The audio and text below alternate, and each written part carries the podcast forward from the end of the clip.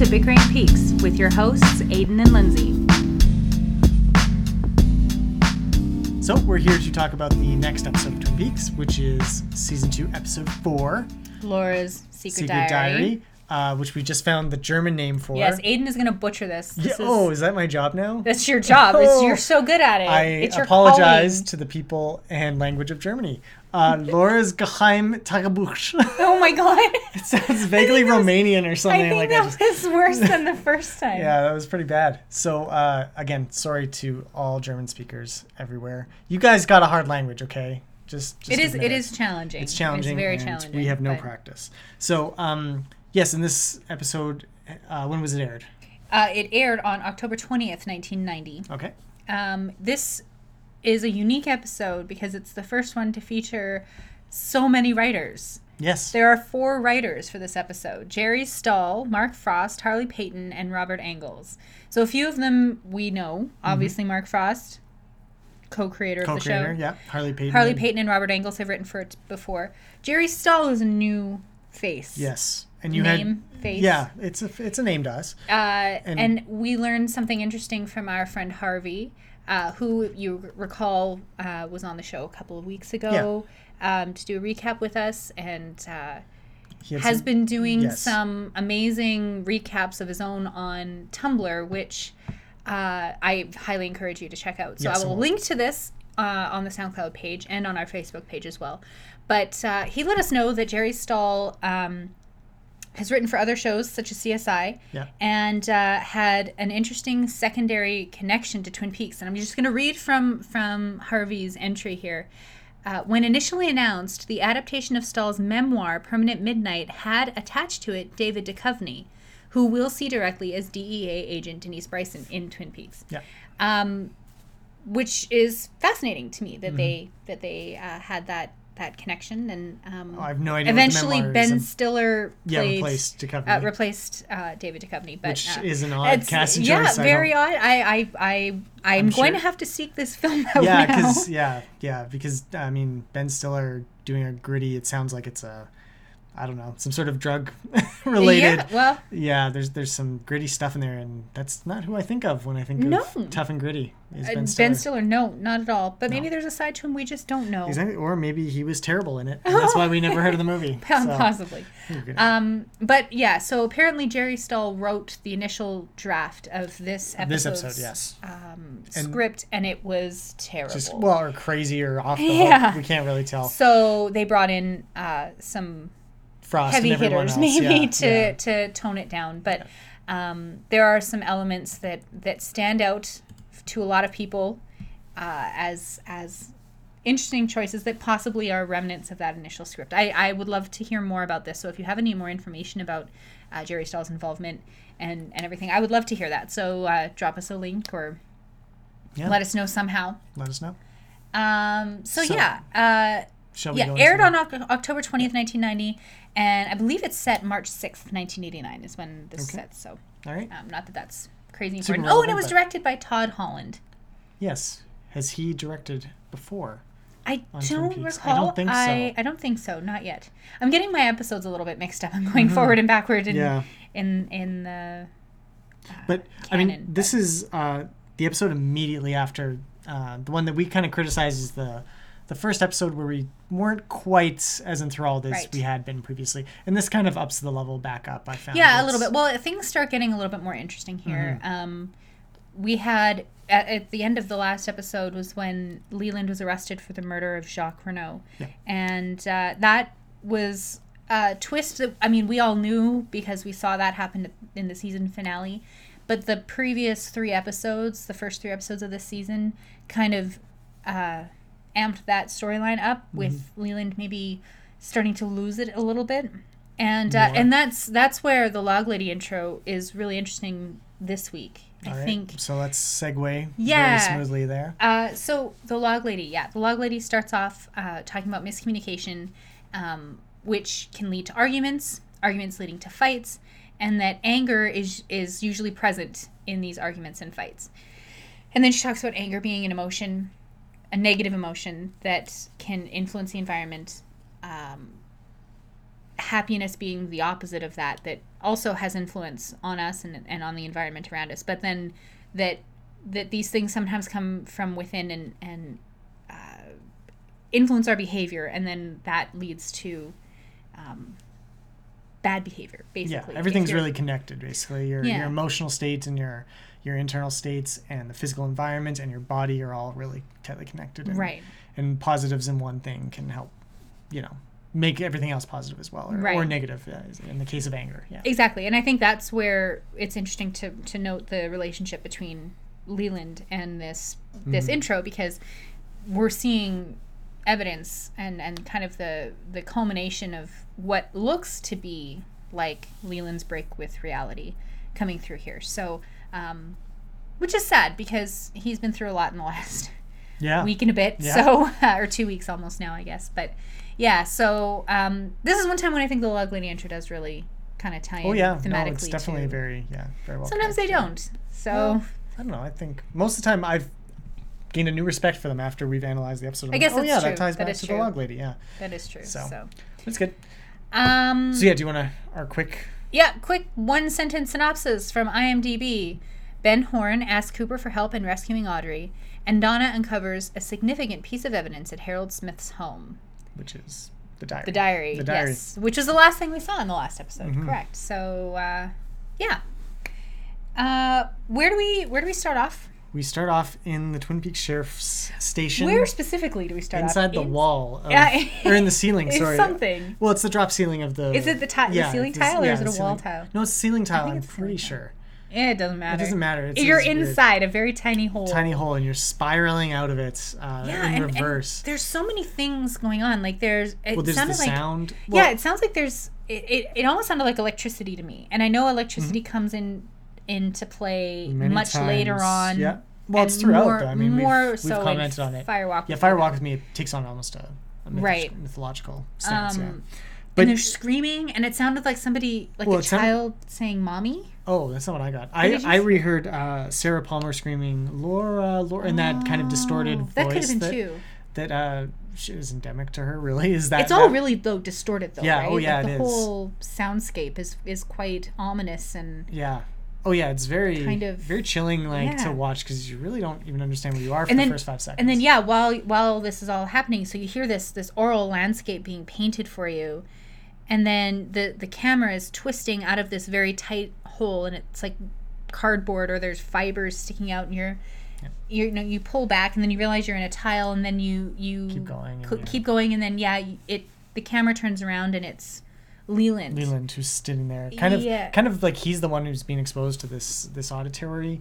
Yeah, uh, like this is yeah like- a point of view shot of of Leland him, coming yeah. out from the wall. Like I don't know, I don't know how to interpret that, but Well, it's it, it's very reminiscent of. Uh, I mean, the rest of the scene he gets into it right away is well later on, but he talks about uh, the the grief and the suffering of grief. It's almost like this is the the uh, audi- audible sensation of his grief. Is, Right. It's like a screaming, it's a ringing, it's a really really high pitched kind of painful thing it's to listen roaring, a roaring to. Yes, sound, it's like so loud. It takes over his loudness. Yeah. brain. Um, Because he kind of looks stunned when you see him. Yeah. He looks stunned, and Yeah. I mean, obviously, if I mean, I haven't experienced this myself, but um, if you've been arrested for the murder of the person that you assumed was the, The murder, murderer of, of your, your daughter, daughter. then you would probably be in a state of shock as well. So Mm. I can only imagine that that's what that would be like. It's it's a very very chilling opening scene, It is, and I love it. It's so. Um, I, I Yeah, I, I don't know. It's not like it's not a Lynch shot. Like I don't think Lynch would ever do anything like that. But it is very Twin Peaks feeling still because it, it has this sense of uh, combination of between the characters and the setting and the audio is just Yeah. really really I think that's disturbing. what really that's what really stands out to me is Yeah. that that visual cue, but with that that auditory noise. yeah. And at, at one point I I wrote down just in my notes it was that uh, at one point as it's spiraling out of the the hole it kind of resembles like a uh, what did I put a phone handset? One of the uh, like in an old rotary Oh. phone when you had the the speaker holes in the middle or in the in the bottom where you were speaking and up at the top. It Mm-hmm, On looks like one of those yeah on the receiver. Oh, so um i don't know. I just it again it's him and transmitting uh pain and knowledge through technology again Leland is always the vehicle for that. So I thought it was just another. Kind That is interesting. I hadn't I hadn't thought. I, d-. I don't know. I just saw it this time. I'm like, oh, that looks a lot like a phone receiver. Well, so and I'm wondering now because those are those are sound deadening or sound dampening uh, tiles. That's what they're Mm-hmm. They're there for. That's what they're there for. So the fact that there's all of this noise coming out of or bouncing around because of these these yeah, sound acoustical tiles. Yeah. Um, I wonder if there's something to to be said about that. That there's no way to deaden that Mm-hmm. yeah, what that feels him. like. Yeah, But yeah, either way, yeah. what So- are your theories? yeah.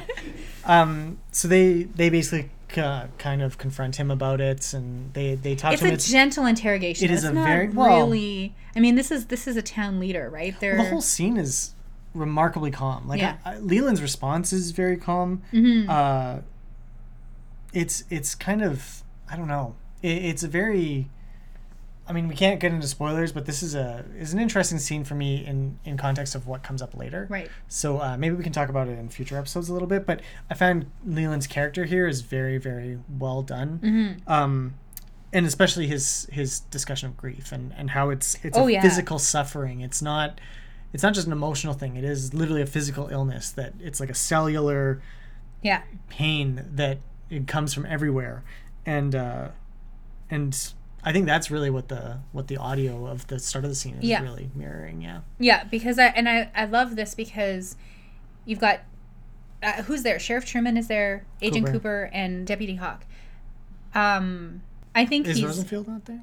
no, Okay, no. So yeah, he's not. um, and they're all kind of well. Hawk doesn't talk, but but Truman does most of the interrogating, as Mm-hmm. would make sense because he's the highest law enforcement officer with jurisdiction in that area. Um, and this is not a case that involves the FBI No, at any no. at any stage, but Cooper's there anyway. But they both mention, or Cooper specifically mentions that we, not any of us are a stranger to grief or something along Yeah. those lines. and Leland corrects him. Have you ever experienced absolute loss? I doubt if any one of us is a stranger to grief. No, more than grief. It's deep down, inside. Every cell screams. You can hear nothing else.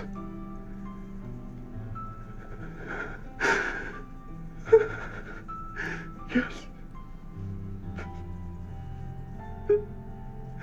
I, ki-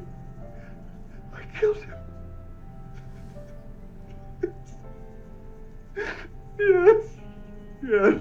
Yes. Leland corrects him that it's not it's not just grief. Like Yeah. that's what you were getting at, Aidan. I think he said it's it's more than that, and and it's not something that everybody has access to. So it's a unique pain that he's suffering, and it must be a, a lonely pain because you don't really get the sense that he and uh, that he and Sarah are talking about this. They're the only two people who No. really know what that feels like, and you don't get the sense that they're really communicating about this either. So No, I mean, Sarah's kind of disappeared at this point. It's it's really little focused bit. on Leland. but- Yeah, but um, so it's an, it's an isolating thing that's happening right now, Mm-hmm. and so yeah, I mean it is it is a tremendous scene, and Ray Wise just freaking knocks it out of the park. Like I think he Mm-hmm. Is always. just uh, Yeah. such a good actor, and uh, this is this is really tremendous stuff that he does here. Yeah. I also have to say I love the way it just because I notice these things. I love the way Cooper's just standing against the wall. I just love the way he stands. I just watch him standing. Just shaking his taking over. Jeez. Oh come on. just because he's pretty. Anyways, Well- but it is it is interesting their reactions. This is one Mm-hmm. where, unlike last episode, you do get the reaction here, Yeah. and it's uh, it's yeah, it's it's very like telling. Like they are just heartbroken that, Yeah. Leland when he confesses and he says yes, I murdered him or whatever it is, Mm-hmm. Uh, you can see the, the the pain and the suffering that they have on their faces, not Yeah. just for. Uh, Leland, but you know, kind of for the whole situation, just Well, yeah, the, I mean, sadness it's a, of it. it absolutely. It's such a, a terrible thing to have happen to this town, and they're, they're just the repercussions of it are still rippling, and they're going to continue to ripple forever. You feel like this is never going to end, right? Mm-hmm. So, um, yeah, it's all there. yeah. No, I thought it was also interesting that that Leland didn't know his name before he killed him. He just knew that this guy well, was. okay, we won't get into that, but I think I think he did know his name. Yeah. Yeah. Okay. Yeah. But yeah, we can get into that in, Okay. in the future. Yeah. All right. Cool. So we stay in the sheriff's station. Yes. And we move to Andy's sperms. Yeah. Yeah. We don't see any sperms. No, thankfully. Well, we do though in the Well, kind, of. yeah. But anyway, yes. So so we we remember a few episodes ago, um, Andy finds out that Lucy is pregnant, but Andy is infertile. has been told he's infertile. Yeah. So when he oh no, that's who it is. It's Doc Hayward in the scene with it's not. Oh, Hawk, that's right. It is Doc Hayward. Yeah. Yeah, Yeah. Because Doc Hayward comes upstairs. Yeah. We stand corrected. Yeah. Um, so Doc. Hayward comes up the stairs and uh, and Andy catches him in the lobby Yeah. and asks him. It's really cute. He's like, "Is this the kind of test that I can take again?" Like a driver's test. Yeah. And and Doc Hayward is just like he's had enough of this shit. Like today is just it's too much. So he's like just gives him a vial. He says, "Put it in a bag. I'll meet you in the car." I'll get you. Yeah. So Andy's like, right now, like he can't believe he's gonna have to do this.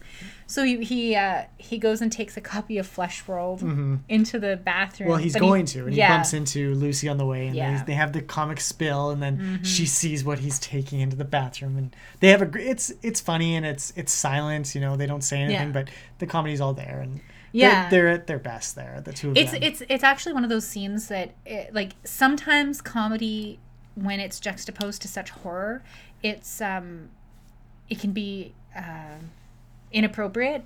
This seems oh, this is perfectly perfect. appropriate. Yeah, yes, it's yeah. like it's just enough lightness. There's no and and the actors who like Kimmy Robertson and uh, Harry Goaz are like so perfect in that moment Mm-hmm. that that it's yeah, it's really believable and and really um and really quite funny.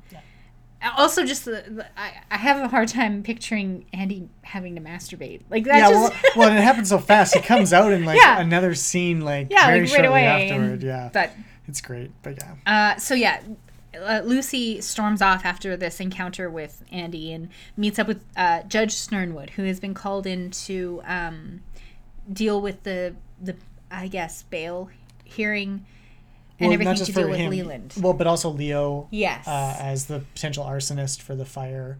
Um, yeah, I think those are the two cases that they, they do Mm-hmm. discuss Uh, in future episodes, and this is the judge. And it, he's he's an interesting character. He walks in, and uh, Truman describes him to Cooper as the last of the frontiersmen. Right. Well, he he's he. You get the sense, and I don't know how this works in in small towns, but there's no judge who lives in Twin Peaks and officiates all those cases. So this is a guy who has a caravan and he yeah. travels around and Traveling judge. so yeah. I mean, last of the frontiersmen, he probably that's what he does. He lives in his van or his camper and he goes around and officiates these things and Yeah. you know, and that's that's what he does. But he also so. So they have prior prior dealings with him. Obviously, Oh yeah, he, he's, a- very friendly with he's everybody. kind of like a peripheral part of the community. Yeah, 'cause he, He comes in and he, he deals with it. So. Yeah, and he talks about how it's he and Agent Cooper have a a, a little chat where Yeah. they talk about what they love about the community and and it's it's telling because he's he's obviously been affected by what's gone on in this community and it's not something that happens every day. So it's unusual circumstances that have brought him to Twin Peaks. Um, but he seems like a like a pretty pretty cool guy. Well, yeah, and he's he's he's kind of a an, another authority figure. Like, I mean, little bit, doesn't yeah. Cooper even describe them as federals? Like, uh, as they're both federal uh, Employees Employees, something? yeah, something like that. I'm Does that not- come up this episode? I'm or- not sure if that's what Okay, I don't remember. Yeah. But um, yeah, he's kind of he's the literally the highest authority figure that you meet in the whole series. He's he's a judge. Oh yeah, exactly. And uh, He will mete out the justice Yes, and- justice. Yeah. um, but yeah, as a member of of the larger community, not really a member of the community as we've seen it, um, he still has some of the quirks. He's got this this cute legal assistant, or what's her name? I don't remember. I didn't type it down. No, I have it written down here. Hold on. I think it's in the later scene, isn't it? No, it's then. No, you meet her in the first one. Yeah, no, he's got this uh, law clerk. Law clerk, Her name is Sid. Sid. Yeah. She's Um, a tall, beautiful woman. Yes. and but, of course, uh, Truman but- is smitten this particular. well, so is Cooper. So, is Cooper. yeah, I mean, but yeah. Uh, so there's there's some interesting Yeah, he fits in. I mean, I think his character doesn't really expand much within the series, um, but he serves his role very well. Yeah, and it seems like the kind of kind of character that they have fleshed out in the back of their mind. You know, like he he fits in organically to Mm-hmm. Yeah. the rest of the. Definitely. Um, the other character that that were is hinted that is going to come in later is the state prosecutor. So so things are starting to to roll together in this in this episode uh, regarding the legal ramifications of all the things that we've um, that we've been encountering. Mm-hmm. Yeah, so so far. far, yeah. Uh, so then immediately after that, uh, well, in between you get Hawk coming in to Yes. mention that he's looked into the Robertson rev- residence. right. Um, But no one named Robertson no has one ever named lived Robertson there. has ever lived there. Yeah, So it's kind of a bit of a dead end. Like that property's not going to come up again. yeah. Um, but it is, you know, it's there. They kind of wrap up that loose end. And then we get Andy with the Rushing out to. Yeah, he drops his bottle of sperms, and uh, It sounds uh, like it breaks. It does That's sound like it breaks, which is really. when I first watched it, I was just like, Oh, "Oh, don't go down there. oh, who's gonna have to clean Clean that up?" But Probably Lucy. oh, Poor girl. but anyway, um, but while he's on on all fours trying to retrieve his bottle, there's a, a humorous exchange between Cooper and Andy where. Uh, Andy thinks Cooper is asking him to tell him about Yeah. the bottle of sperm that he's Yeah. dropped. But really, Cooper is interested in his shoes. And uh, they're the same brand of shoes that they found at Leo's house, and they're also the same brand that uh, Philip Gerard Has been selling. has been selling. So this is that connection again that, Yeah. that So between returning- shoes. Yeah, and you're Leo. returning to Mike and Philip Gerard as- Exactly. as, key key witnesses to this whole uh, Bob and Yeah. murdering badness. So Yeah. it's a good redirect and it works great. Yeah. Um, oh yeah, and also there's a good shot of Lucy. Uh, Cooper's kind of trying to figure out uh, what's going wrong with Mm-hmm. her. Why is she upset? And there's just a great scene of her like looking at her pencil. and She just Oh flicks it yeah, and- no, it is. It is really funny. Yeah. I think yeah, Kimmy Robertson is underrated as a comedic Oh comedic yeah, actress. She was great. She is really great. Yeah. So I can't wait to see her in season three. I know it's gonna be awesome. Um, so where do we go after this? Uh, next we go to the Great Northern. Yes. And you get the the world's first, as far as I'm concerned. The first walk and talk. Well, and it's the- even referenced. yeah. as a He walkie calls it. He's like, Mr. Ward, Walk and talk. and it's him and his assistant. Who I think this is the first time we meet her. Yes. Well, she Um, might have been in the background, but this is her first time Yeah, speaking. first time speaking. Yeah. And so she she Louis gi- is her name. Louis is her I think. Okay. Yeah. Uh, she gives him a uh, breakdown that there is a food critic coming in called MT Wentz, who Yes. nobody knows who he or she is, what Mm-hmm. what he or she looks like, because he just uses cash. And Not even the people at the paper know. Yeah, exactly. They just get the looks like. articles sent in, and Yes. so she wants to have something ready so that in, in case someone shows up using just cash, uh, she can direct them to like the best restaurants and try and get a good review so that you know Twin Peaks tourism picks Yeah. up a little bit. And So, and Ben thinks that this is just a tremendous idea, and yeah, and uh, so we get this little side plot Yeah. developing with this this front desk clerk who's adorable. yeah, I love she's her. so cute. She's, really just cute. so she's so energetic and she Yeah. loves the idea of it. Um, and even Ben though it's great because he's he's like, oh, you've already done a it's not even nine o'clock and you've already done a good day's work. Right. And then he just he's like, oh, this this crazy chick here, and like he just kind of writes her off and and walks away. But Yeah. but then we get Ben in his office. He Yes, we follow him. this is another one of those interesting episodes where we follow characters from room to room, Mm-hmm. and and it's it's I, I like it when they do that because it's not a feels more like continuous rather Yeah. than a soap opera. But Yeah. uh, yeah, we follow Ben to his office, and Jean Renault is there, Mm-hmm. and uh, he he's brought a tape of Audrey from One Eyed Jacks, and um, and he wants he wants to be Ben's partner. Okay, It's yeah, it's con- kind of a confusing setup. it is kinda confusing Everyone's he's setting up Ben, so he's lying here, so it's not really what he wants, um, but it is kind of what he wants. So he basically says, "Oh well, we can be partners together to get this all sorted out. Um, you just have to help me get Cooper to deliver the money, right. um, and."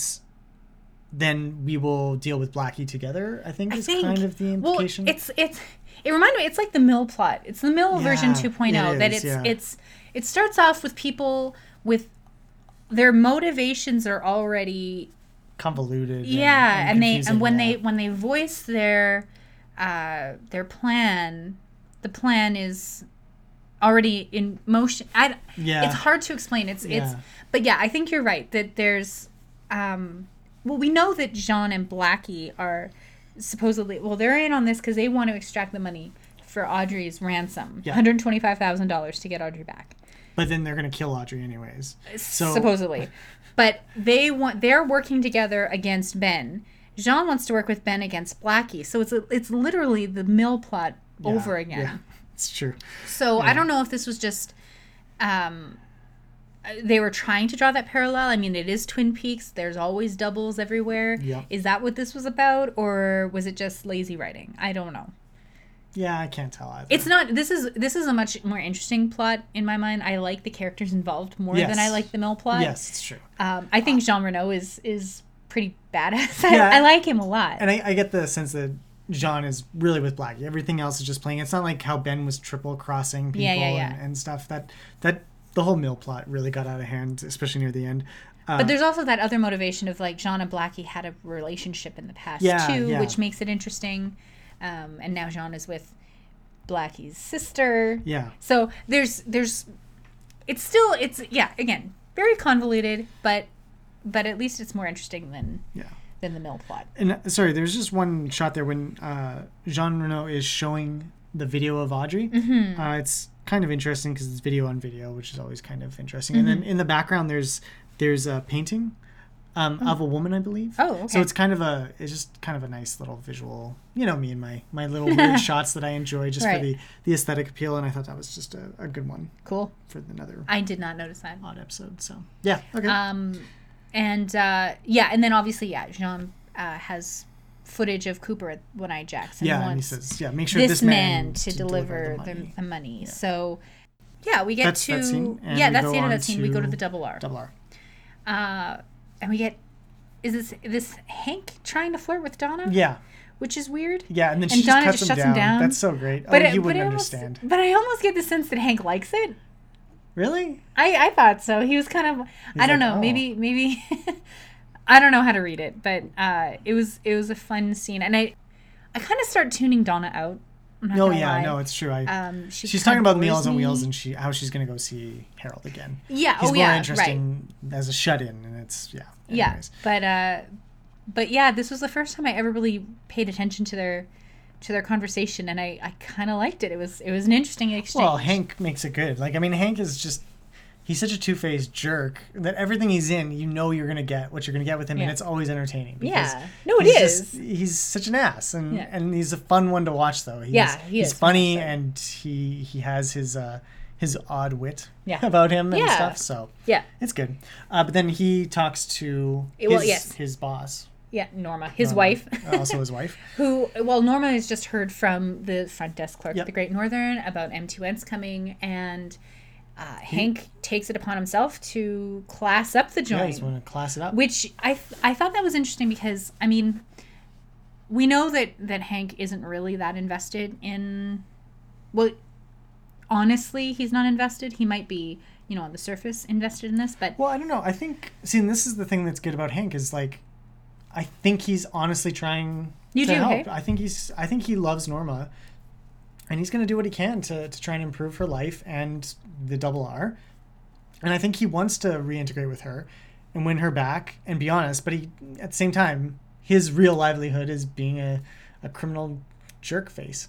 So he, that's that's what he's going to do as is well. that what it says on his business card Yeah, exactly. Hank jennings Just- criminal jerk face just like a face with like a black eye on it.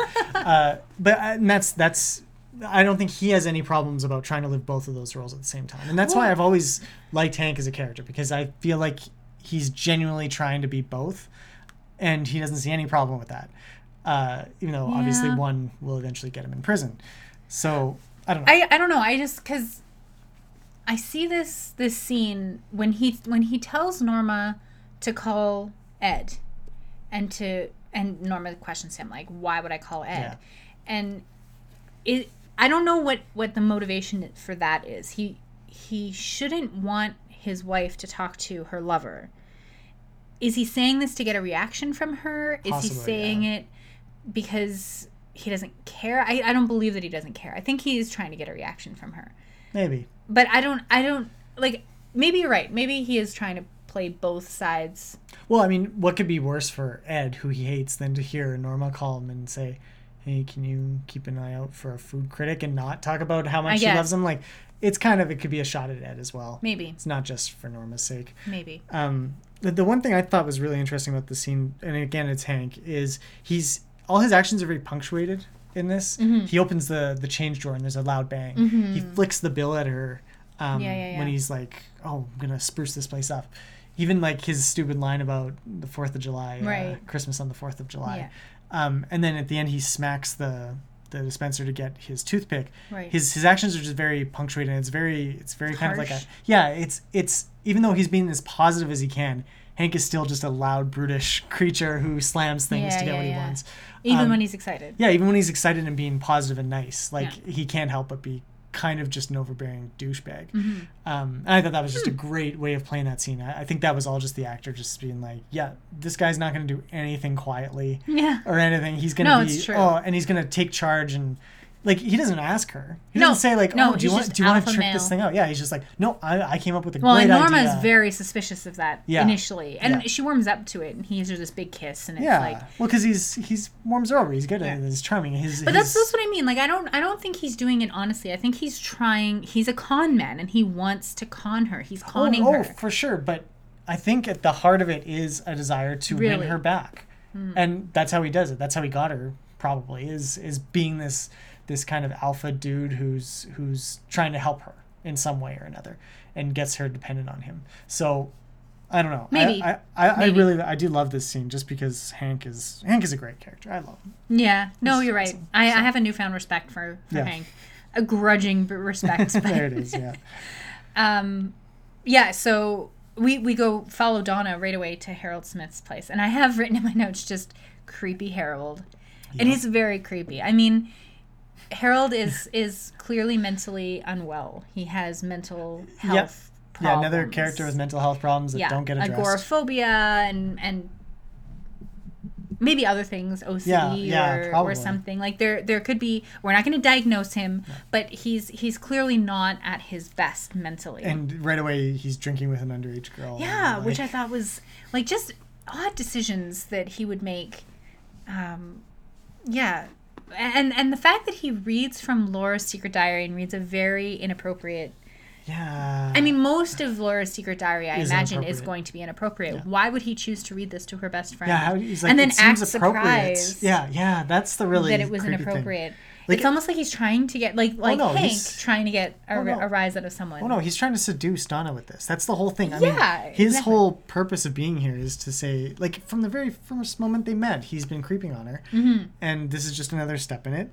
Um, the alcohol, first of all, being Well, an obvious yes, thing. exactly. But he, I, th- and it's funny because he fancies himself as kind of like a writer. He Yes. he, he chronicles the lives of the people he around says people tell him their stories. Yeah, and then he writes them down, and and I, I think he's trying to channel like some sort of like Hemingway womanizing guy, romantic like, poet yeah, type, yeah. you know, And- tortured soul. Exactly, and, and he's gonna he's like, oh, you should love me because I'm so tortured and all this Right, stuff, right, right. right. and it just comes off as creepy, like to uh, us at least. I don't know, maybe maybe in the '90s people were a little more open to the creepy writer dude. Well, I just think I think it's more that we're we're aware of how these things. well, how it's kind of a bullshit Well, method of seduction. yeah, It's- I mean it's it's yeah. we've all seen you know or know someone who's been catfished or you know stuff like that I don't know where what that means. where someone presents as something but there's something else Oh, behind that oh right yeah, okay, you know okay. uh, especially when it comes to dating and, and you get like you know fake tinder profiles and people using you, you know it's it's it's a whole thing right yeah. um Well, I don't think I don't think Harold's being anybody but himself here. I think it's just right. No and that's is- that's that's my point is that in in that at that point in time this was an honest persona that somebody would uh, uh, to be crude about it. Like if if harold were out at a club doing this i would have no problem calling him a fuck boy. Like that's what he is. He's he's using a persona to get a girl to sleep with him. Well, I, I think that is his persona. It's just like, is that really why someone would sleep with you? Is because you read their their best friend's weird erotic no diary i think entries? that's like, i think that's him misjudging the situation Yes, and i think donna's intelligent well more intelligent than maybe some of the other girls that he this might work on yeah, for some reason he thinks that this is the way he's gonna and i don't think okay so i'm not gonna demonize someone who has a mental illness um, he's No, no. not he's not someone who is you know He's not predatory. Well, well he's is, but he is predatory and that's Yeah. the thing i don't know if he knows he's predatory no.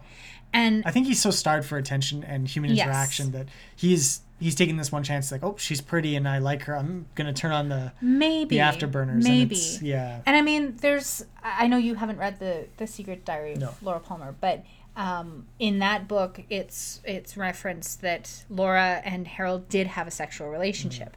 Um, so is this is this another instance of of a man wanting to recapture something with someone that reminds them of Laura? Is this like Jacoby with Maddy? Yeah. Or James, James with with Maddy. Maddy? Anybody with Maddy, really? even Donna with Maddy, like Yeah. wanting to be her friend again, right? Yeah. So is this is this Donna's turn to be lusted after because of her connection to Laura? I don't know, um, but so. but I I will say that it is it is really unsettling that the the lengths that Harold goes to, um, and the inappropriate things that he does in order to gain Donna's trust. Yeah, I mean, to get to be fair, the next time, next two times we see Harold, he really is quite disturbed, and you Yes. you do get that And I don't think that uh, Donna realizes the extent I, I of that. maybe yeah. maybe I was I misspoke earlier when I said she's smarter than this because not I'm not disparaging her character. I'm just I think that she's so caught up in the mystery that she doesn't see the warning signs that this is somebody who is disturbed and probably should not you should not be there having dinner with him late at night. You shouldn't be drinking wine with him. Yeah. I mean this is someone who has evidence and she she does confront him about it. Yeah. She's like this could be evidence. The the diary itself could be evidence and he says I've read it all. There's nothing Trust me, there's nothing in there. But that should have been a warning sign that she should have, you know, and yeah, I, I, I just, what is his, what is his goal? What is his, Well, his his goal is to hope for this? with her. I think that's it. I think That's that's all. Yeah, and it's kind of sad because um, once again, he, he's a character who with mental illness who you don't get a full exploration of their character. I mean, at least Nadine, you had a, a good arc and sweep with her, and we've talked Mm-hmm. about this in the first season, especially. Harold, you get him is basically just this typecast loner uh, recluse who is basically creeping on Donna every Mm-hmm. single scene he's in, and it's it's kind of sad because you, you you don't really get a sense of why he's like this. You I mean nothing. You get nothing about the origins of his No. his illness. Or Well, and even even with. Nadine, the origin that you get was from somebody else. It wasn't from her. That's true. At least in this case, you get a little bit from Harold, but but it's still only part of the picture. Well, yeah, and it, it's not even just the origin is No. that important. It's it's more that you you get a you get a sense of hopes and aspirations beyond right. you know just the bad parts or the odd parts Right. or the parts that are affected by mental illness. Like Nadine has her her drape runners, and Sure. I guess Harold, you've got his his horticulturalism, but Yeah. it's not like he he's he never seems to do anything with it except for give a flower to Laura's grave. Right. Really, that's the only thing he ever. Yeah. It's not like it's a, an overriding drive for him the way. Well, but none of it, nothing are. can be. He's he's uh, shut in. Like he's. Well, but he could still have other interests. Like he could Sure. actually say, "Oh, I'm working on a novel based on Right. the people of Twin Peaks," or "I'm going to be selling my orchids on on eBay in 1990 or something." yes, you know, before the internet. him and Al Gore are going to invent the internet so he can build it. Uh, but I mean, you, Yeah. you get nothing else from him. He's No. literally just creeping on Donna every scene, and it's Yeah. it is kind of sad. Well, yeah, and and and that in that sense, he is just another person with mental illness who is uh, used as a means to an end. Yes. This is just uh, yes, he's just a gateway. yeah, He's just a way to find the secret diary of Laura Palmer. Yeah. Really. yeah, and to put Donna in some danger, which you know gives her a central plot line for the next few episodes, Yeah. I guess. Yeah. Um, but anyway, that's creepy Harold. Yep. uh, we get uh, we go back to the Great Northern at, at this point, and uh, and Ben has called Cooper in, and he's uh, watching the the video of Audrey, um, and Cooper i- i- Ben asks Cooper to take the money to him, and, and Cooper rightly asks him why he hasn't called the police, and um, there was no mention earlier of of the police not being allowed to be involved. So this is this is Ben being dissembling. You know, this Yeah. is Ben at his best, like trying pretending to be concerned when we know for a fact he's not. Well, he might be a little bit, No, but this is I think he is. I mean, why would he give up 150 grand if he? Okay, but is he okay?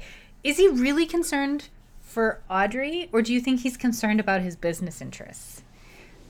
Well, how is business interests? Well, because Jean by- Jean has told him that that Oh, things aren't right, being run the way that he wants them to be run. Yes, yeah. So I mean, what are his actual motives? I think it's a little of both, but I think it might be more about the business. he hasn't shown possible. a lot of care towards Audrey. Yeah.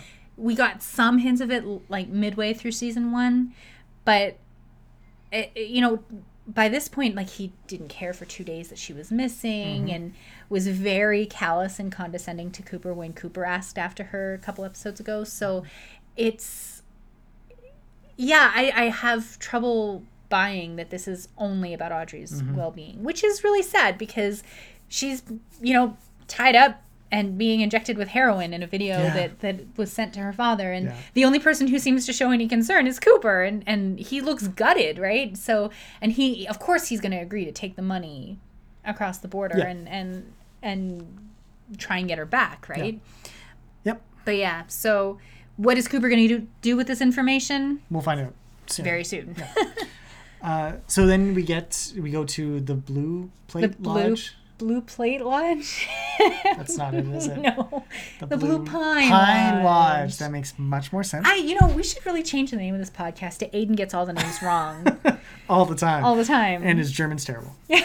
uh, so we go up to the Blue Pine Lodge, and uh, Josie returns. yeah, this, this is the first time we've seen Josie all season. Yes, all season. Uh, she's returned from Seattle, and she meets Pete. Um, and you, I mean, a little bit of plot stuff happens. Kind of like you kind of question Josie's motives a little bit. Well, she she returns and she doesn't know that Catherine is Well, dead. exactly. That's the big But we thing. know she scene. knows Catherine is dead. Yes. Or that at least Catherine isn't Yeah. around. Yeah. They haven't found the body. Like Yeah, yeah. she was part of this whole plot, but she plays it so, So well. well. and and you really get the sense I I mean, I love Josie more and more every time you see her because you get the sense she's just going deeper and deeper. And at the end, by the end of this episode, you're like, oh yeah, she's in Yeah, deep. This she- is and- and she does nothing not like she care. appears. No, So it's so it, it does make her really fascinating as Yeah. a as a female character, a person of color the in only person. 1990. Well, aside from Hawk, I guess. I guess, could- yeah, yeah, call- sure. Um, for her to be this scheming and and strong and willful, uh, it's. I mean, it it does get subverted Yeah, later on in does, this yeah. season, but but still, I mean, she's But even then, she she's still scrappy. Like she's still yeah, fighting. no, and, totally. Like she's just in kind of a terrible situation, is Yeah. how it turns out to be. Yeah. Um, but scenes like this are just just great for her character and watching her kind of just play with people and toy with them. And uh, I forget, is this? Do we see? Um, Truman is he there? Not for yet, or no. Okay, they No. meet a little bit later. That's Yeah. right. Um, yeah, and I also I just love Pete's reaction. Pete Yeah, again, of course. Jack Nance, amazing. He's him and Ray Wise should just they should have just done a movie just the two of them just chatting all day or something. Aw. That would have been great. we jump back to the One Eyed Jacks. Mm-hmm. Um, Audrey is brought in to see Jean Renault, Mm-hmm. and she accuses Emory Battis of hitting her. That was wrong. It will never happen again. As long as you're with me. Do you understand? Spoke with your father this morning. You're in no danger. Everything going to be fine. You do trust me, don't you, Audrey? And there's just some scrabbling back and forth, but but Jean kills Emory in this scene right in front of Audrey, and and this was teased in, at the end of in the like Yeah, next time next on time on Twin Twin Peaks, Peaks, you almost think that Audrey was the one who was going to get shot, and you don't even know in this scene until you see Emory fall to the floor with blood coming from his mouth. Well, yeah, it's all like okay. So this scene, the the best thing about it, all my notes are about uh, how it's shot. Sorry, you're gonna hear me talk about the shot again, but it's very. Uh, it's like you're you're. It's almost from uh, Audrey's point of view. It's almost Yeah. like you're high. Uh, her head is lolling around. She can't control it. Mm-hmm. Uh, the visuals are all kind of warped and and time dilated and stuff. Um, and it's really about separating you know her body and her uh, emotional self they're both ill to go back to Right. the to the log lady uh, and so she's kind of experiencing all this through the haze of of drugs and that's how the camera presents it as well. Yeah. All the audio is kind of delayed. Her reaction is delayed. Yeah. When when uh, you hear the gunshot go off, she kind of jumps, but she doesn't. She's not really scared for a couple seconds until she sees Emory. Um, Well, and it's- then Jean comes over to hug her, and that's yeah, when she that's starts when crying. She really scared. So it's it's, but you're right. Like that, it does tie back to that uh, to the log lady in that sense because it's it's it's a way that her physical illness and it's it's a Yeah, it's literally drugs being injected yeah, into her system. and it's yeah. it's affecting everything about her environment, her perception of the environment, which is her environment. Like you know, yeah, yeah. No, it's all. that's all it's you all, have when you're Yeah, So, um, it's genuinely, and it's it's a really sad scene as far as I'm concerned because I really feel bad for Audrey being stuck in this terrible t- situation and seeing someone get murdered is I thought you especially were gonna you're- apologize, say you felt bad for Emory. no Okay. screw Emory I kind of feel bad for him. He's such Why? an incompetent idiot. I mean, he was just doing what he was told to find. Process. Okay, like he's a terrible. That sounded terrible. I'm sorry, but literally, like he's just a spineless wimp who's Yeah. doing what he was told. Like he probably was literally just the manager at the department store, Right. and then they're like, "Oh yeah, find us some girls," and then you know gives them an extra, doubles his salary or something like that. yeah but still He's I just another man responding to financial incentives, as were the women. Yeah, moving on. uh we get the sheriff station again Mm-hmm.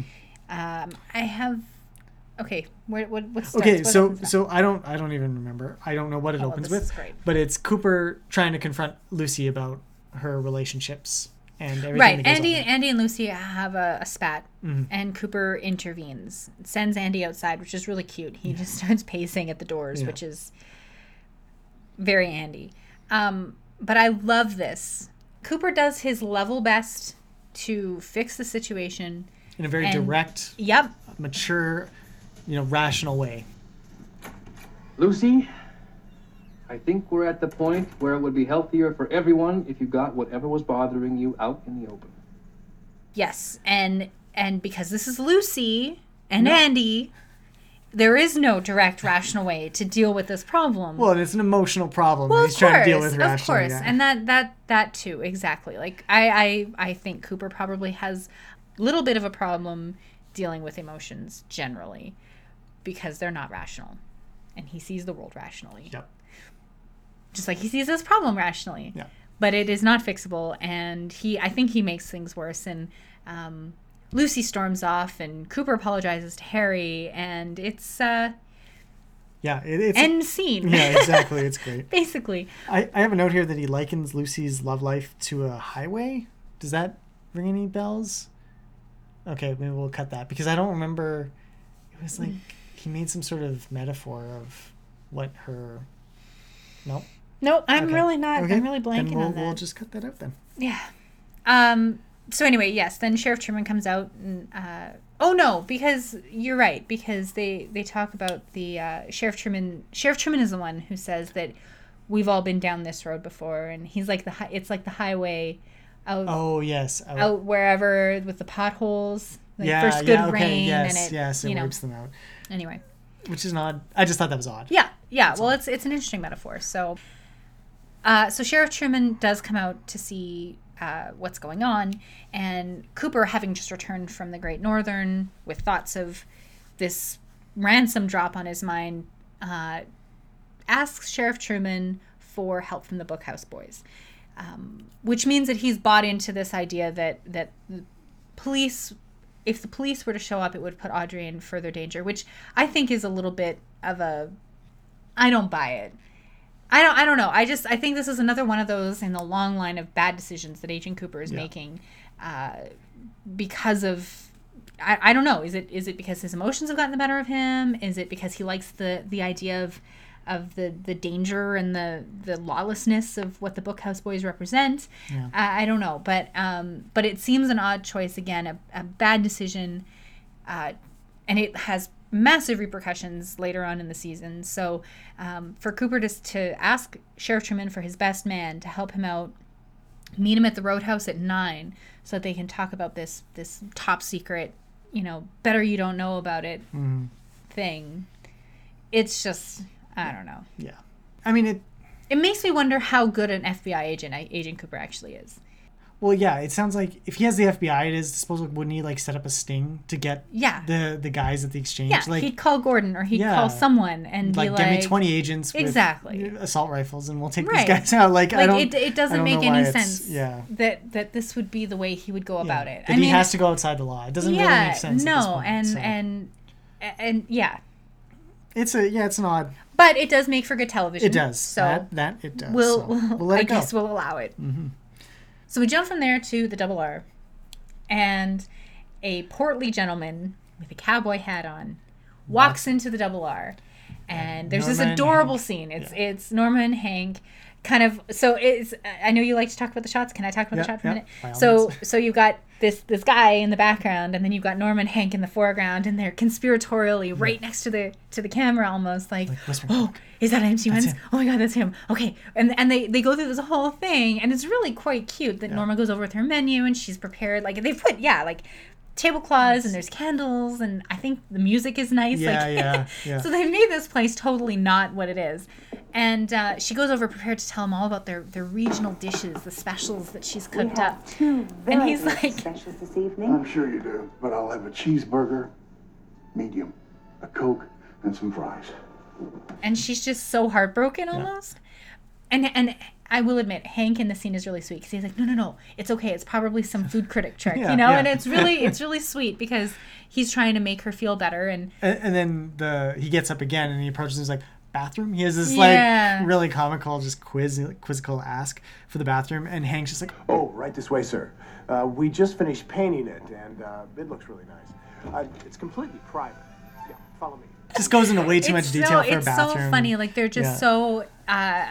I love I love using this word, but they're so overly. They're just overly everything, and it's really great because because this must mean so much to them. Yeah. Right. Well, especially Norma. Right? Espe- well, to Norma, she, yeah, she's bid especially. into that that possibility. Yeah, really so- impressing this critic to. um, even to the point where Hank, uh, the Toad is the the a regular customer at one of the. the I thought he was a cook, who was also a customer because I thought in one of the episode episodes he was in the back already. well, he's in the back in this episode Yes. eating the soup and or something, and Norma uh, has to usher him out because they want him out. They they don't want him to embarrass them. That's Yeah. what I'm getting the, the sense that he's a he's a regular who's maybe a bit messy or unkempt, and they don't want him to ruin the image. His name's of- Toad. Come Well, on. yeah, right. So so they kick him out, but yeah, that's all Hank's doing as Yeah. well, which is it's sweet. And then at the end, you do find out who this man Well, is. yes, but let's just wait a minute because Okay. the so when he's in the bathroom, we pan over to Don and Maddy having a conversation. Oh, I totally I didn't take any notes on yeah. that. So Don and Maddy are, are meeting for the first time since uh, Donna's blow up about Maddy and James uh, hugging in Mm-hmm. the Palmer living room, Yes, that's right. and uh, they're talking about Laura, uh, Donna finding Laura's secret diary, Mm-hmm. and Donna wants Maddy's help in figuring out what or getting it back, figuring out what's in it. And uh, I don't think they want James involved. I think Donna has been Well- burned by this, and Oh yeah, doesn't that's Donna say like you could tell James about it on her way out or something? She kind something of, like yeah. that. Yeah, but anyway, uh, it's it's clear she's Oh, she's upset about their relationship and where it's heading, but she still needs help. So she's come to Maddy for this, and that will be the driving force for this little Nancy Drew plotline that they have. Yeah, and I, I did have one note about this. It's just Maddy seems so tired of dealing with this shit already. Yeah, like, she is. I've been here a week and I've gotten involved in like four different little schemes of ours Yeah. that have gone nowhere. It's Cannot wait to go back to Missoula. so true. Poor Daddy. yeah. Um. So then, then we pan back to Yes, then we get we get Hank, Hank. committing identity theft. Yes, which I it's just it's so funny that that he's so nice and he's so sweet and he's so helpful and then he roots through this guy's pockets and pulls out his his ID badge and you find out that it's it's the state prosecutor. prosecutor, uh, Daryl Lodwick, which that's a Good great name, for yeah, a a great name for a prosecutor. porn and he has, star. Yeah, that too. crediting Harvey with that as well. that was that was his idea, but Yeah. um anyway, so yeah, just minor identity theft, Yeah. nothing major. Well, he's ahead of his time. I mean, who would have done that in the '90s? I mean, usually Hank wait till- Jennings. Hank Jennings, in, innovator, Yep. innovator extraordinaire in the criminal criminal world. Uh, so This is the scene where we get Harry and Josie. Yeah, so, so we we're back jump back to the Blue Pine, and uh, Harry is super suspicious of everything Josie's telling him, even though she's come back bearing thousands of dollars worth of clothes, and she makes a comment about I heard the salesperson say the only reason we're still in business is because Josie Packard buys retail. so he he's even with all of that he's still very suspicious because she was so scared and then there was a fire and then catherine's missing presumed dead and josie's disappeared and he's like what happened what's really going on and she does play this scene i i hesitate to say that she's totally manipulating him because i do think she was legitimately scared but i also think that she isn't as scared as she's Why would on. she be scared? Well, she was scared of, for her life because she thought Catherine and Ben were scheming to But kill she- her. No, but she that was scheming with Ben she to kill with Ben. She knew about Catherine's scheme already, and she was she was playing Catherine the whole time. So I don't think I don't Well, know see, how this is, she this was. is again. I, I don't I don't know. The mill plot is over. Let's just leave okay. it where it where it belongs. See, I, I don't. I don't think she had any reason to be scared. If anybody's scared in this world, Josie's the last one at this point. No, I know. We, as we find You're out right, right. away, Josie is not one to be trifled with. no. Um, and so I find she's just playing him like a fiddle. To me, Oh, she is. Yes. to me, or in my view, uh, in my mind, Josie and Truman is a relationship purely of convenience for Josie to protect her from any potential threats. You don't think there's any love there at all? No, and it's because of here and how she plays him like a fiddle in the scene. As soon as he confronts her, she just deflects, and tries to evade, and then as soon as he's like, "Oh well," he pushes a little bit. He pushes just a little bit, and she goes, "Oh, how can you think that about Mm-hmm. me?" And he breaks like a twig. He is so weak in the scene. It's one of my least favorite. Uh, I mean, it's it's kind of cool though because Truman has this fatal flaw in my mind Mm-hmm. of being weak with women who push back at him. I mean, she t- tells him to tear her her brand new uh, Yeah, lingerie. chemise or lingerie. Yeah, chemise. or a that's not- nightgown. nightgown of some sort. Yeah. Yeah. Um, and he does it, and that's like seals the deal for him. He's just like, oh yeah, we're gonna we're gonna do this. Well, is it? I mean, I this comes up again in f- a few future episodes, which I'm I'm not going to get into too many spoilers, but there's a nice parallel I think being set up between uh, you you talked about Truman's fatal flaw. And I think it really is about him needing to save Josie. He wants to be her protector. Ah, yes, yes. And and I think that's when he's most attracted to her is when she's vulnerable and she needs his protection. And that's so she cries and she breaks down and and he's going to be the tough guy who swoops in and makes love to her and makes everything all right. Yeah, And that's but that's, she knows she's just playing him for that. I yeah. think you're right. I I think you're right. I think maybe there is some slight affection. Maybe she's developed, but I think Yeah. like you'd have to kind of like the person you're. I, I don't. Maybe you don't. I don't know. Yeah. I've never done this. Yeah. I've never played someone No, that like well. this. But uh, but yeah, she's very. I don't know. Yeah, no, she's great in this scene though.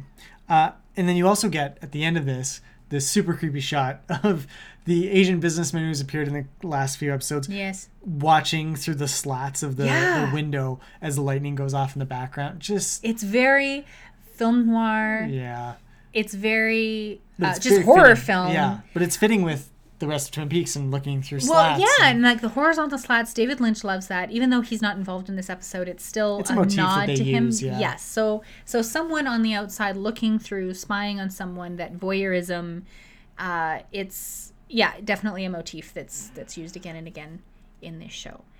Um, so yes, back at the sheriff's station, we get this uh, this very interesting couple of scenes here. And uh, this is when Sheriff Truman uh, introduces Judge Sternwood yes, to Agent right. Cooper. It was not earlier. Yeah. Um, and and Judge Sternwood also uh, talks to Lucy Mm-hmm. and tries to console her. This is where she where Judge Sternwood comes in. It's not earlier. This is his first scene.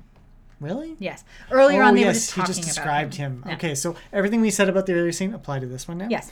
Um, yeah. So this is this is uh, Judge Sternwood. Very similarly to Agent Cooper, picks up on Harry's filly troubles, Yep. as he calls it, because Harry has just come back from screwing Josie Packard. Yep. Um, which is interesting that, that these two, uh, uh, Judge Sternwood and Agent Cooper, are being set up as intuitive and, but also these, you know, well, yeah, like the last frontiersman, and Cooper fits into that somewhere too. Yeah, like there's yeah. a curiosity and there's a natural drive for exploration. I think that comes Yeah. out. So I mean, the parallels there are interesting. They both think that Twin Peaks is a slice of heaven. Mm-hmm. Um, so yeah, it's it's a nice little nice little scene where all these characters meet up and then they go into the the boardroom, and uh, and Leland is brought in, and this is his bail hearing. But in between, What we have the appearance of Dick Tremaine. Oh yes, you're right. How can we forget Dick Tremaine? I don't know. You got problems, but he, Yes. he appears. He walks in and he is.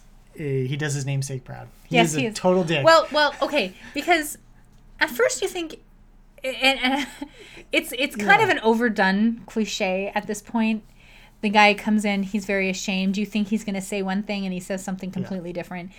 Uh, I love Lucy's reaction that Yes. throughout this whole thing, he seems so contrite and he seems like he's going to apologize and he reaches into his pocket and he and you just see on Lucy's face she's like he's going to propose to me. Oh and and even though she has since you know the last time we saw him she's called him asinine um she wants to be married. I think that's the important thing is that lucy just wants to be married. She wants domestic bliss she would accept it even if it's from dick Tremayne I, I didn't. bu- I didn't take that from. well him at all. i i think Okay, that's a that's okay. a, a drive that a lot of women Oh have. sure, but I don't think it's with Dick. oh well i think the way her eyes lit up when he reached into I think her it was a surprise. He's like, "Oh my god, he's gonna do it!" Like she didn't think it, and then he doesn't. no, he pulls out a wad of cash and says that it's enough to take care of the little problem. And it's $650, which, Yeah. I, I mean, what's the little problem? Well, yeah, no, it's for an abortion, which is the thing you can't even say. It's so. Oh, I mean, it's very '90s. I don't think you Oh, would yeah. say the word abortion. No, I abortion. don't think so. Well, you probably it'd probably come up. Uh, yeah. Wasn't it on All in the Family even and stuff like that? they I'm not talking sure about? if they said the word, But yeah, yeah. I mean, it's a topic that was that was danced around a Yeah. lot, and so um, for him to So he bring does it up, that. He yes, does. He dances totally around it 'cause dances He around cannot it. deal with it head on. And Lucy is so aghast. oh, her her reaction. Here's what you're going to do.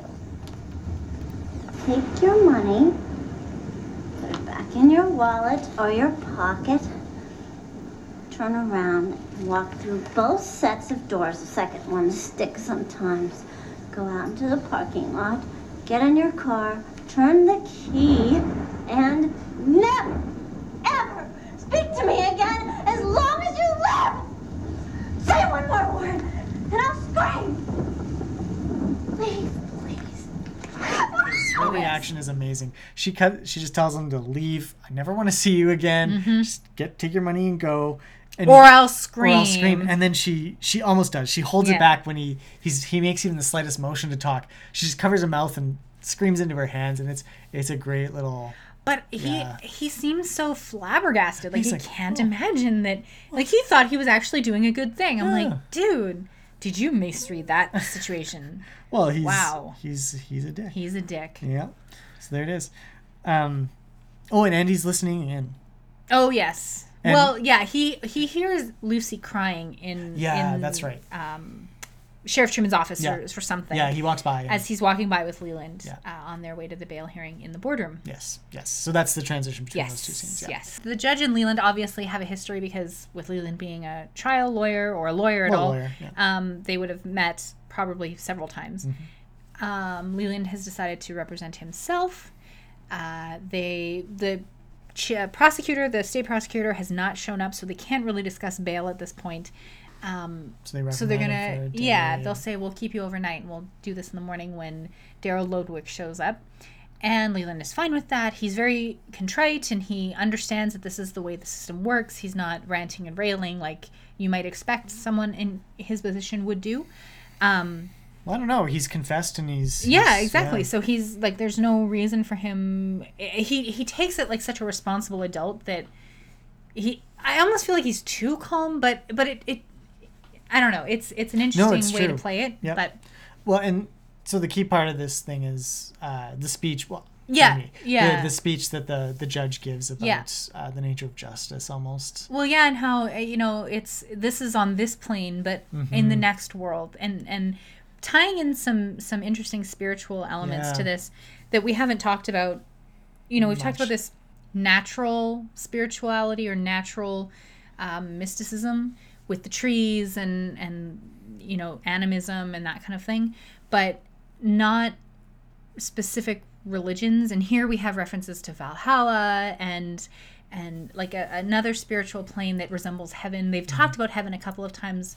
Like Judge Sternwood and Agent Cooper, like I said earlier, have referenced Twin Peaks and surrounding areas as being heaven. Mm-hmm. But there's another heaven above that, and that's where we'll drink together. Yeah, and, once again, yeah. yeah, like as friends and and as equals. And uh, and Leland's response that Yeah. you know would that, it, were so, yeah It's so telling. it is because it's almost like he knows that he's he's doomed. He Yeah. knows that he's going to go to hell because he murdered Jacques Renault, you know? And Yeah. even though Jacques Renault was a bad guy and and he's so like the letter of the law states that he should have had a trial and he should have, you know, even though he murdered my daughter, he's still he's so composed enough to recognize and have remorse for what he's done. Yeah. And is this when they comment that Leland's probably gonna uh, plead temporary insanity or something like that? There, there is a scene when they, um, I can't remember if it was Cooper with Doc Hayward or Cooper with um, with Judge Sternwood, but they do mention that that, that was a, a possibility. and it makes sense, right? I mean, you you really get the sense that Leland Well, he had a snap. He had a he had a snap of some sort. I mean, because Yeah. you really don't.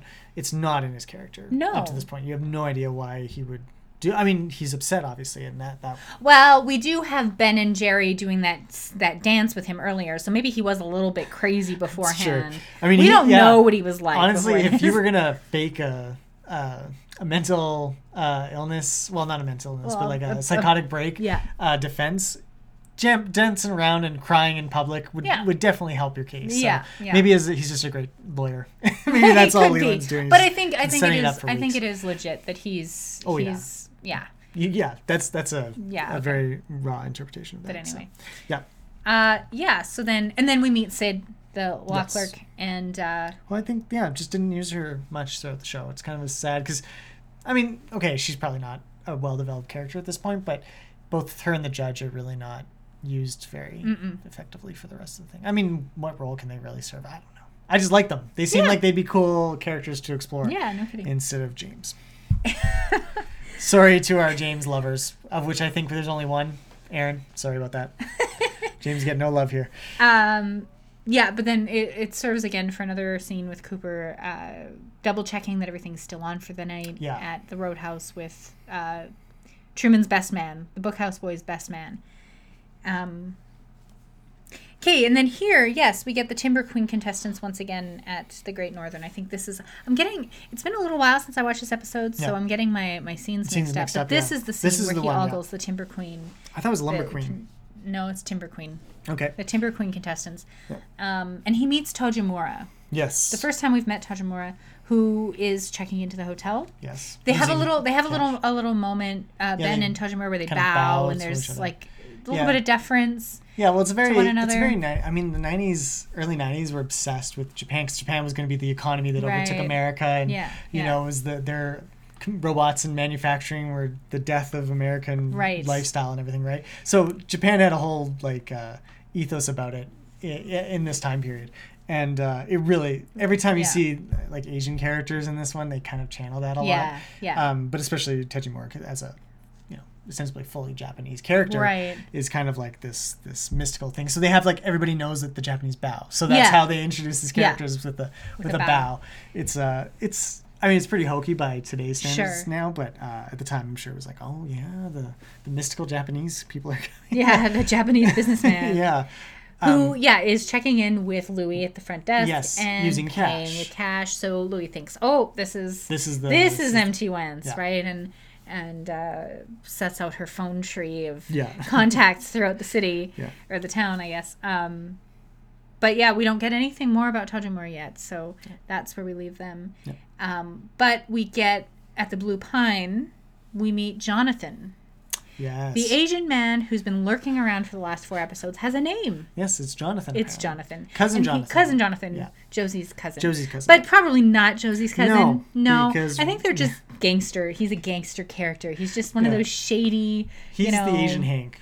Basically, Yeah, is what it comes down to. He Yeah. is. But not nearly as fun. No, and and he and Josie have an interesting an interesting exchange that I really like because it's so different from anything else that Josie has done. Yes, we've seen. Point. Yeah.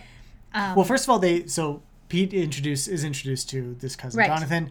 Pete, I don't know. He talks about like a weasel and a snake. Well, he has he has a a, um, a stuffed weasel and a stuffed snake. Like they're it's on a log, I Yes. think, and they're in battle. A Yes. snake and a weasel in battle, and I I don't know if these are like we know that Pete collects fish and other animals. stuffed, assorted yeah. animals are stuffed around his his house. his house.